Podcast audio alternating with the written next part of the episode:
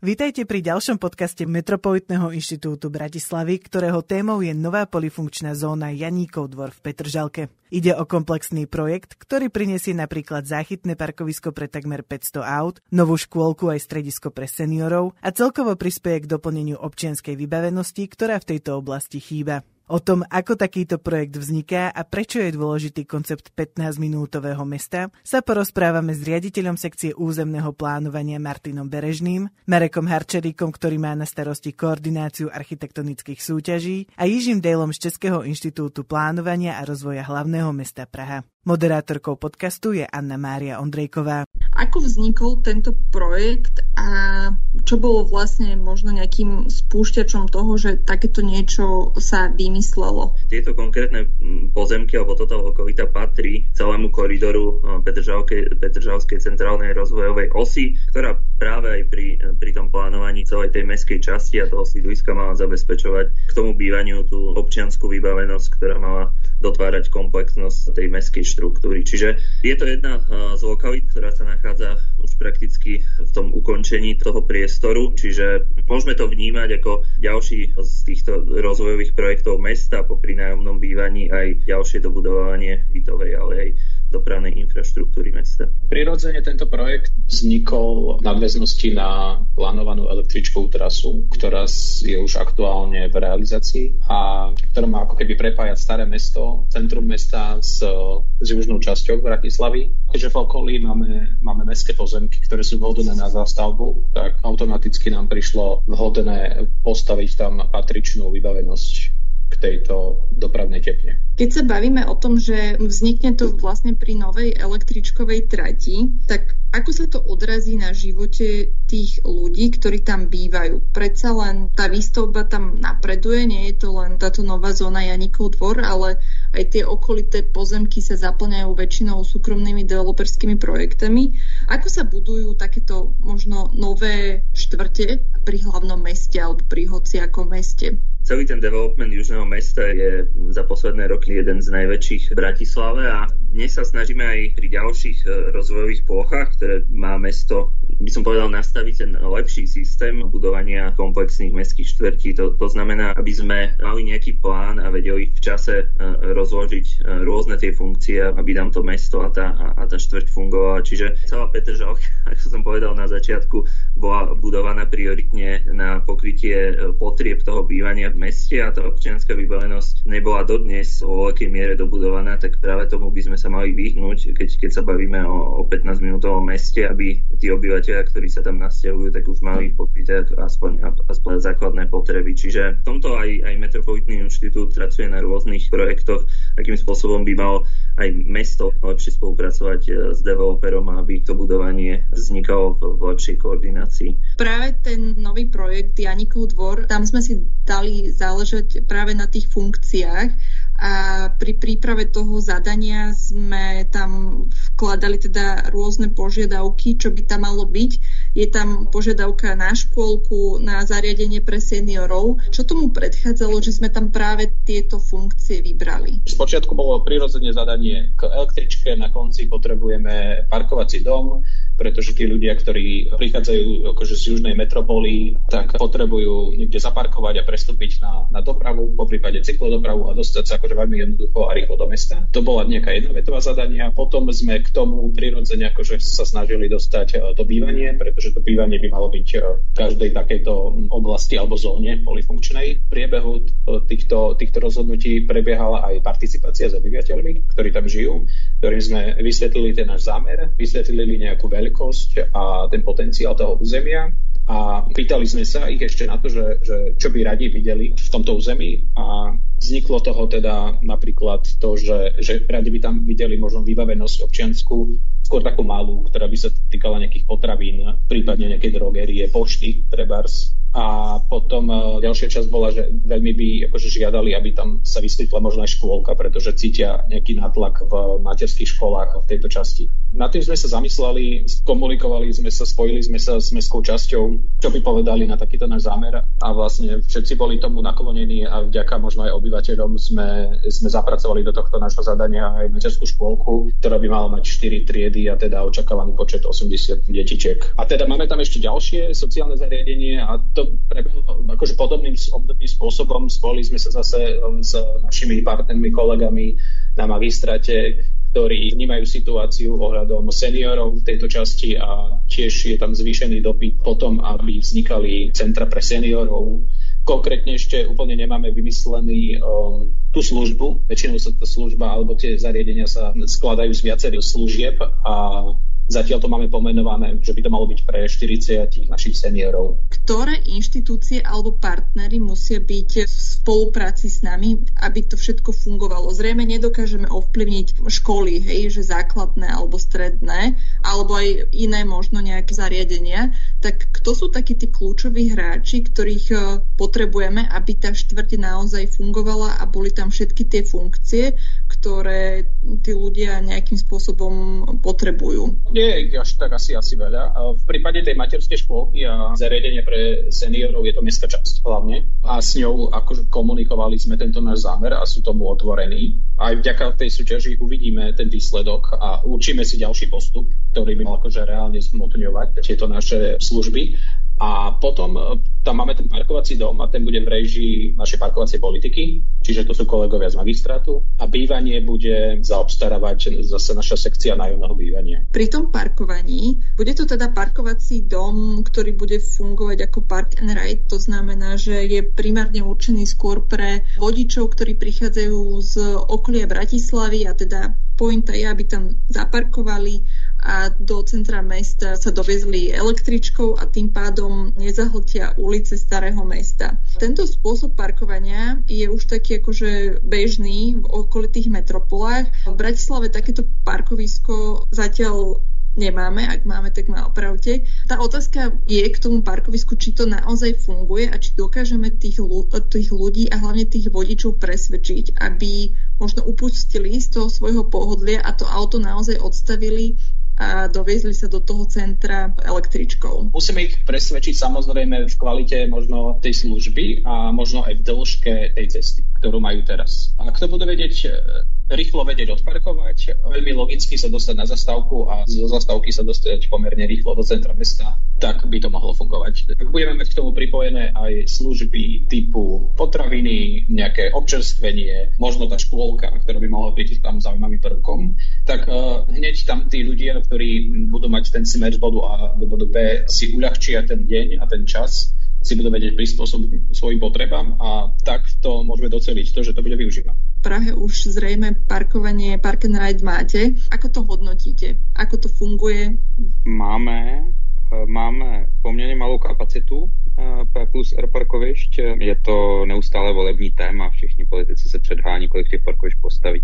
Protože Praha má obecně velký problém s, s dojížděním. Asi 300 tisíc lidí dojíždí denně eh, do zaměstnání a tyhle ty lidi samozřejmě zahlcují tu infrastrukturu a proto t, ten nástroj P plus je úplně ideální. Nechte to auto někde na kraji a posuňte se nějakou kapacitní kolejovou dopravou do centra a tím pádem odlehčíte všem.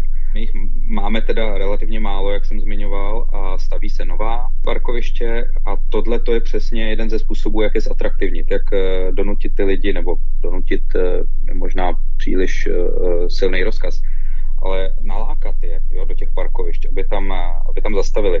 Spojovat je s nějakýma atraktivníma místama, doplnit nějakou vybavenost a celkově jim jako vlastně ulehčit tu cestu do zaměstnání.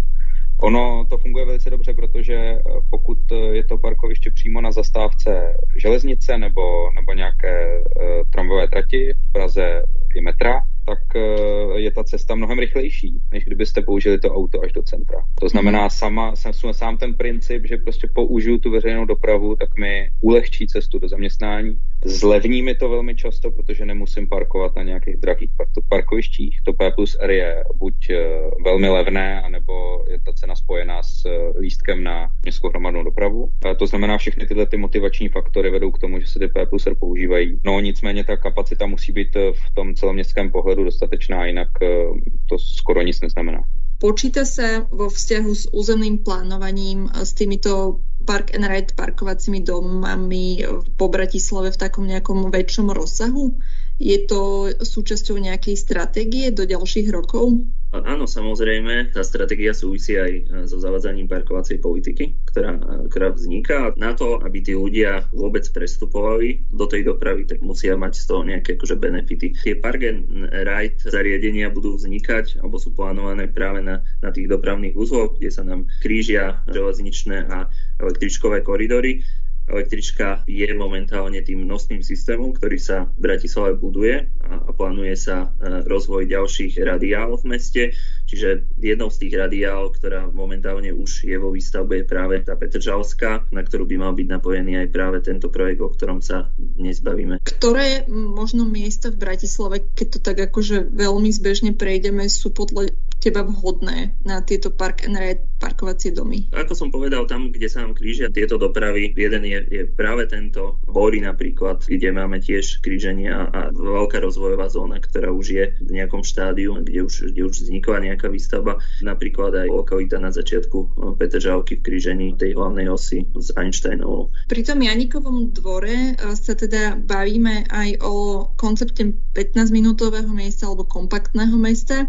Je toto možno eh, nejaký fenomén posledných rokov, alebo je to niečo, čo iba teraz možno viacej počujeme? To téma 15-minutového města nebo se taky používá město krátkých vzdáleností, je už starší, to v západním světě je to, je to jako běžně používaný pojem dlouhodobě skoro až myslím do 80. let a nějakých, nějakého jako postmoderního města odklonu od modernismu. Petrželka je krásný příklad právě modernistického města, toho, toho sídliště postaveného podle principů Atenské charty a, a vůbec modernismu, to znamená separovat některé ty základní funkce města od sebe, postavit na jednom místě pracovní příležitosti a na druhém bydlení to je nějaká reakce na, na dávnou minulost, kdy ve městech bylo prostě silný znečištění a, a byla snaha postavit co nejkvalitnější a nejhygieničtější bydlení, to znamená stavět ty, ty okrsky pro bydlení, oddělovat ty funkce od sebe.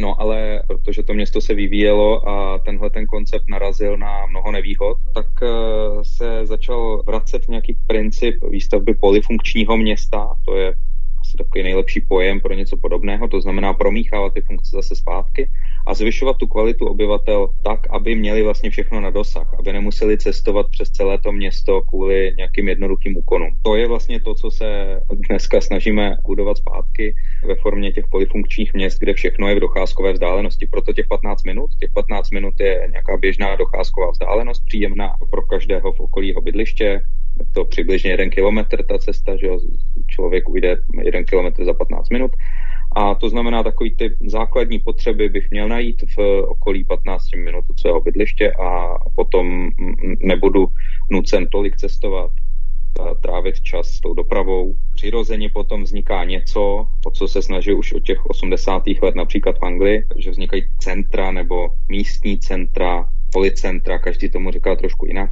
A to jsou nějaké uzly právě, přirozeně na těch dopravních uzlech. To znamená nějaká centříčka, kde my se schromažďuje vybavenost a je to prostě takový ohnisko, kam se můžou eh, všichni z okolí z těch 15 minut eh, zvukovat.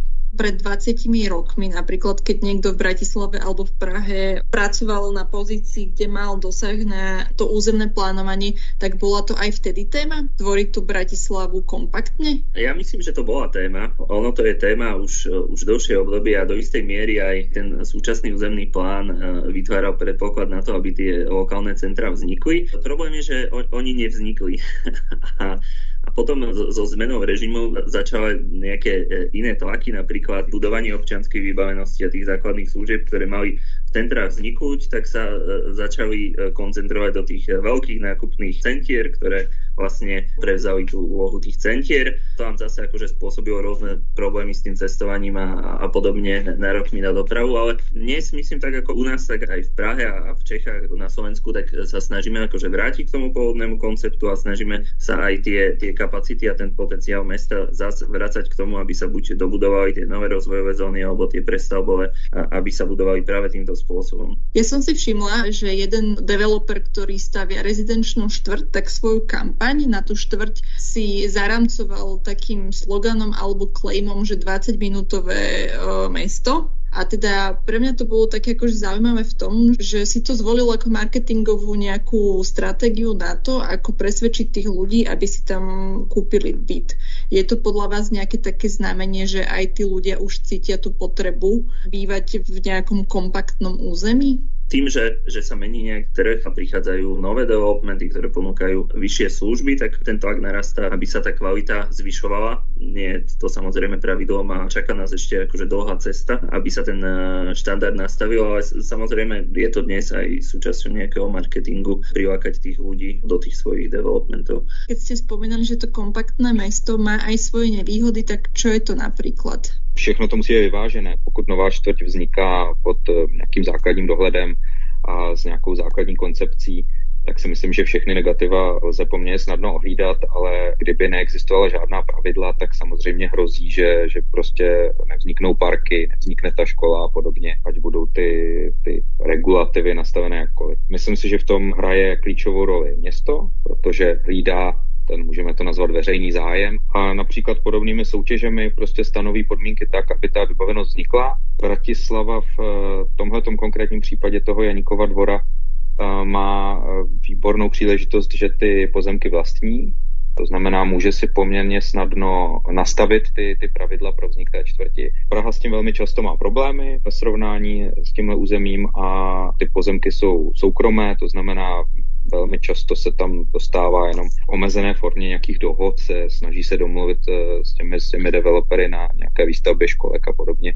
Myslím si, že v poslední době se to celkem daří, ale samozřejmě nejideálnější je, když město vlastní to území, stanoví si ty, ty podmínky a pak teprve třeba tam vpustí do těch už jasně definovaných mantinelů ty soukromé investory. Riziko může být, že, že zapomeneme na to bydlení při výstavbě podobných čtvrtí. To se, to se dělo v těch městech těch 90. letech a začátkem nového století, že, že prostě vznikaly sice ty komplexy občanské vybavenosti a dařilo se to, ale to bydlení pořád zůstává kvůli nějakým hygienickým normám separované a potom nám můžou vzniknout čtvrti, které třeba v noci bývají opuštěné. To je nějaký fenomén mnoha měst, kdy vznikají sice smíšené administrativní komplexy s vybaveností, které jsou jako krásným prostředím, ale tím, že tam nebydlí lidé, chybí tam byty, tak to skutečná polifunkční čtvrť nebo skutečné město těch 15 minut není. V prípade toho eh, Janikového dvora sa počíta s 90 nájomnými bytmi.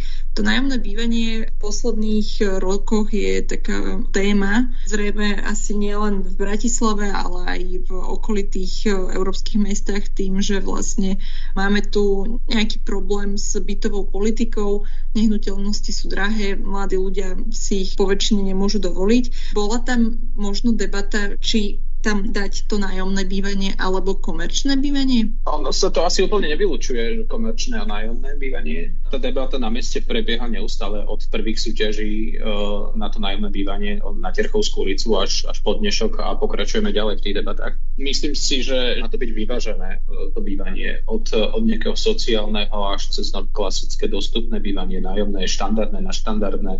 Čiže má to byť mix sociálnych vrstiev na jednom území. A nemali by sme určite to nejako zmonofunkčniť len do nejakého sociálneho bývania. Celá táto časť je ešte na diskusii a tá súťaž vlastne prehlbí tie naše myšlienkové pochody a, a budeme sa viac zaoberať týmito otázkami po tom, čo uvidíme nejaké dispozície a, a tie návrhy taká otázka z iného súdka, ale je z vášho pohľadu mestská výstavba vnímaná inak ako komerčná? Možno aj v zmysle, že ľudia sa o tom viacej bavia a hovoria, ako by to malo byť, pričom keď developer niečo predstaví, tak akože toľko pripomienok nechodí. Zamýšľali ste sa niekedy nad tým, že ako, ako sa vnímajú projekty, ktoré robí mesto a súkromník? Myslím, že občania mesta kladú oveľa väčšie nároky na to mesto a majú od neho oveľa vyššie očakávanie ako od tých developerov. Čiže aj s tým, ako, ako postupne sa spúšťajú viaceré súťaže, tak osobne vnímam to, že potrebujeme dostať nejakú dôveru v to mesto, že, že robí dobré projekty a prináša do toho prostredia ľuďom kvalitu. Čiže určite je tam rozdiel v tom vnímaní. Zase to asi vyžaduje ten, ten čas a ľudia musia nejak navnímať to, že to mesto akože chce priniesť a prináša tú kvalitu na, na tých reálnych výsledkoch. Čo zatiaľ pri tých rozbehnutých projektoch, ktoré nesiahajú až tak ďaleko v tom čase, tak stále sme na začiatku a tie reálne výsledky prídu v nejakej dohľadnej dobe. Čiže mesto musí ísť príkladom aby sme dokázali tých ľudí presvedčiť a upokojiť, že to myslíme všetko dobre a, a chceme pre nich to najlepšie. Máme za sebou prvé kolo vlastne dvojkolovej architektonickej súťaže. Považujú architekti takýto typ architektonickej súťaže za zaujímavý? Je to niečo, o čom sa rozprávajú? Chcú sa do takého niečoho zapojiť, pretože to není bežné a chcú to mať vo svojom portfóliu prác? Rozhodne, rozhodne celá škála architektonickej obce má záujem pracovať na verejných zákazkách. To ukazuje možno počet všetkých tých prihlásených uchádzačov, a nielen do tejto súťaže, ale do mnohých ďalších. Minulý rok sme mali rekord na Slovensku, myslím, že ich bolo okolo 35 vyhlásených súťaží architektonických a to naozaj ukazuje to, že jednak e, tie mesta a samozprávy vedia pripraviť súťaž a na druhej strane, že tí architekti chcú sa zapájať do týchto súťaží a chcú prispieť k tomu, aby aby tie verejné budovy boli dobré. Pridaná hodnota takéto spolupráce, kde mesto oslovuje architektov, je hlavne v tej kvalite, aby sa tá kvalita nejakým spôsobom docielila. Áno, to je výhodou tej súťaže. Je výhodou vyberať z mnohých návrhov ten jeden je najlepší, lebo ten jeden najlepší je špecifický vzhľadom k nejakú kontextu. A keď si porovnáme z 10, 20, 30 návrhov, tak tam sa naozaj vedie o tom v rámci tej komisie a odbornej poroty veľká diskusia o tom, ktorý je práve najlepšie možno splnil to zadanie, ktoré vlastne to mesto nejako že vysnívalo alebo spísal. Ešte pred samotným akože, vyhlásením architekt architektonickej súťaže sa dáva dokopy architektonické zadanie, podľa ktorého vlastne architekti vypracujú ten svoj návrh. To trvá niekoľko mesiacov. Čo sa tam všetko robí, aký je tam postup tej práce a prečo to možno z pohľadu lajka tak dlho trvá? Tá príprava zadania je veľmi individuálna. Záleží od toho zadania, závisí to od vstupu e, možných aktérov e, do toho zadania. Hej. Čím máme viac aktérov, v tomto prípade rôzne oddelenia z magistratu, mestská časť, obyvateľia a tak ďalej a tak ďalej. Každý z týchto aktérov prináša do tohto zadania nejaké svoje postrehy, nejaké svoje želania a požiadavky. To práve potom formuje to výsledné zadanie. Konkrétne v prípade Janikovho dvoru bolo niečo špecifické, kde si si povedal, že OK, táto diskusia tomu projektu výrazne prospela, lebo sa tam nakoniec bude realizovať toto alebo niečo iné? Nemyslím si, že, že to bolo niečo úplne špecifické. Je dôležité, že tá diskusia bola rozsiahla a na základe ktorej sme vedeli alebo vieme pomerne presne pomenovať tie naše požiadavky.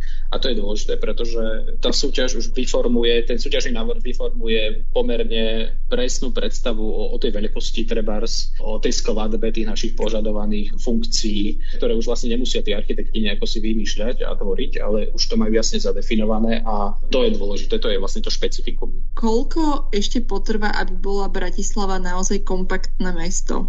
To je strašně těžká otázka. Ten pojem jako kompaktní město je samozřejmě jako trošičku abstraktní. Pokud se bavíme o nějakých podobných úzlech okolo, okolo třeba zastávek té nové tramvaje, to je prostě nová výstavba nebo v určitých případech třeba zahuštění stávající výstavby. To je pojem, který občas nebývá úplně snadno prezentovatelný, lidi proti němu protestují, ale asi zahušťování nějaké řídké zástavby je, je nutným předpokladem vzniku těch kompaktních měst. No a když vzniká ta tramvaj, tak to může být poměrně rychlé. To může být prostě v horizontu jako jednotek let až, až třeba 15 let vznikne velmi příjemné město okolo té tramvajové trati, ale celá Bratislava asi nebude kompaktní nikdy, protože už je to tak velké město, prostě hlavní město celého státu a jedna z, z, vlastně z evropských metropolí, že prostě bude vždycky mít spousta různých eh, částí, spousta různých charakterů a ne všechny budou kompaktní, to je prostě přirozené. A už jenom tím, že tady máme jedno z největších evropských sídlišť eh, na té Petrželce, které z nějakého svého principu kompaktní není, protože je založeno na úplně jiných vlastnostech, výhodách. Je to to modernistické město v tom, v tom parku v té zelení, což je jedinečná vlastnost, kterou stojí za to posilovat a ne s ní nějak bojovat za každou cenu. Tak prostě Petržalka jako nebude jako celá kompaktní. Ona má prostě jiné výhody. Čiže pri tej Petržalke vypadá nám asi z tých funkcií možno nejaká akože funkcia práce, lebo mne príde akože Petržalka je, že tam sa býva a možno nakupuje, sú tam školy, obchody, mm. ale že tí ľudia tam nemajú až tak veľa pracovných príležitostí a to je to, za čím musia napríklad dochádzať do iných častí v tom meste. Áno, áno, ale uvědomme si, že i ta občanská vybavenost je pro někoho pracovní příležitost. To znamená, pokud budeme posilovat občanskou vybavenost na těch sídlištích, pokud budeme vůbec jako doplňovat strukturu, eh, strukturu té zástavby, po okrajích třeba i nějakými pracovními příležitostmi, tak se tohle začne trošku vyrovnávat. Ale samozřejmě na Petrčelce vždycky bude dominantní to bydlení. Dneska se ten svět posouvá a Evropa už eh, není primárně jako montovnou. Jo. Většina lidí nejsou dělníci v továrně. Ta struktura obyvatel, struktura města se mění a ty pracovní příležitosti najednou eh, mají úplně jiný charakter. Martin, možno čo je tvoj cieľ z tvojej pozície, aby ako vyzerala Petržalka ako taká, že aké tie funkcie, aby tam fungovali a aby sa tam zlepšil život tých obyvateľov? Poviem to takto, že Bratislava má veľký potenciál do budúcnosti. To územné plánovanie a plánovanie mesta je nejaká akože dohoda o rozvoji mesta a my to musíme robiť tak, aby sme k tej dohode dospeli, aby sme presvedčili, že ten rozvoj alebo, alebo dobudovanie tých štruktúr má, má zmysel. Príkladom je samotná tá Petržalská rozvojová os. Vždy bola plánovaná, aby tam vznikla tá kostra tej občianskej výbavenosti, tých pracovných príležitostí. Medzičasom v tých rokoch z toho vznikol nejaký akože prirodzený park a dnes už sú tie debaty, že tí ľudia si na to zvykli, že radšej by to stabilizovali v tejto podobe. Náš cieľ je, aby, aby sme práve zase vrátim k tým napríklad tým brownfieldom a, a podobne k tým ďalším veľkým rozvojovým zónam, aby sme tie budovali tým kompaktným spôsobom, aby sme vytvárali a naplňali ten koncept do, do budúcnosti. Povedzme si, čo nás pri tom Janikovom dvore tento rok čaká, teda okrem výsledkov tej architektonickej súťaže, ktoré budú, ak sa nemýlim, niekedy v lete lete. Práve v týchto dňoch bude prebiehať e, zasadnutie komisie k tomu prvému kolu. Potom následne tá komisia vyberie určitý počet postupujúcich. Tí budú spracovať súťažný návrh pre druhé kolo a to je zároveň finálne kolo. To myslím, že 25. mája majú deadline.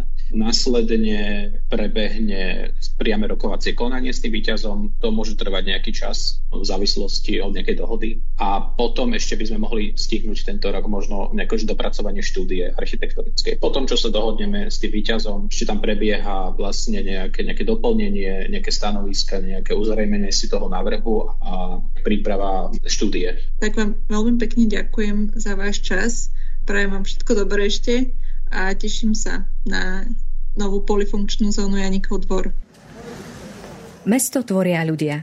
V Metropolitnom inštitúte Bratislavy plánujeme zdravšie, krajšie a funkčné mesto pre všetkých bratislavčanov a bratislavčanky. Hľadáme dialog, vysvetľujeme riešenia. Náš podcast MIP Talk sa raz za mesiac pozrie na témy plánovania lepšieho mesta, kde pozývame hostí z oblasti architektúry, urbanizmu či mestského plánovania.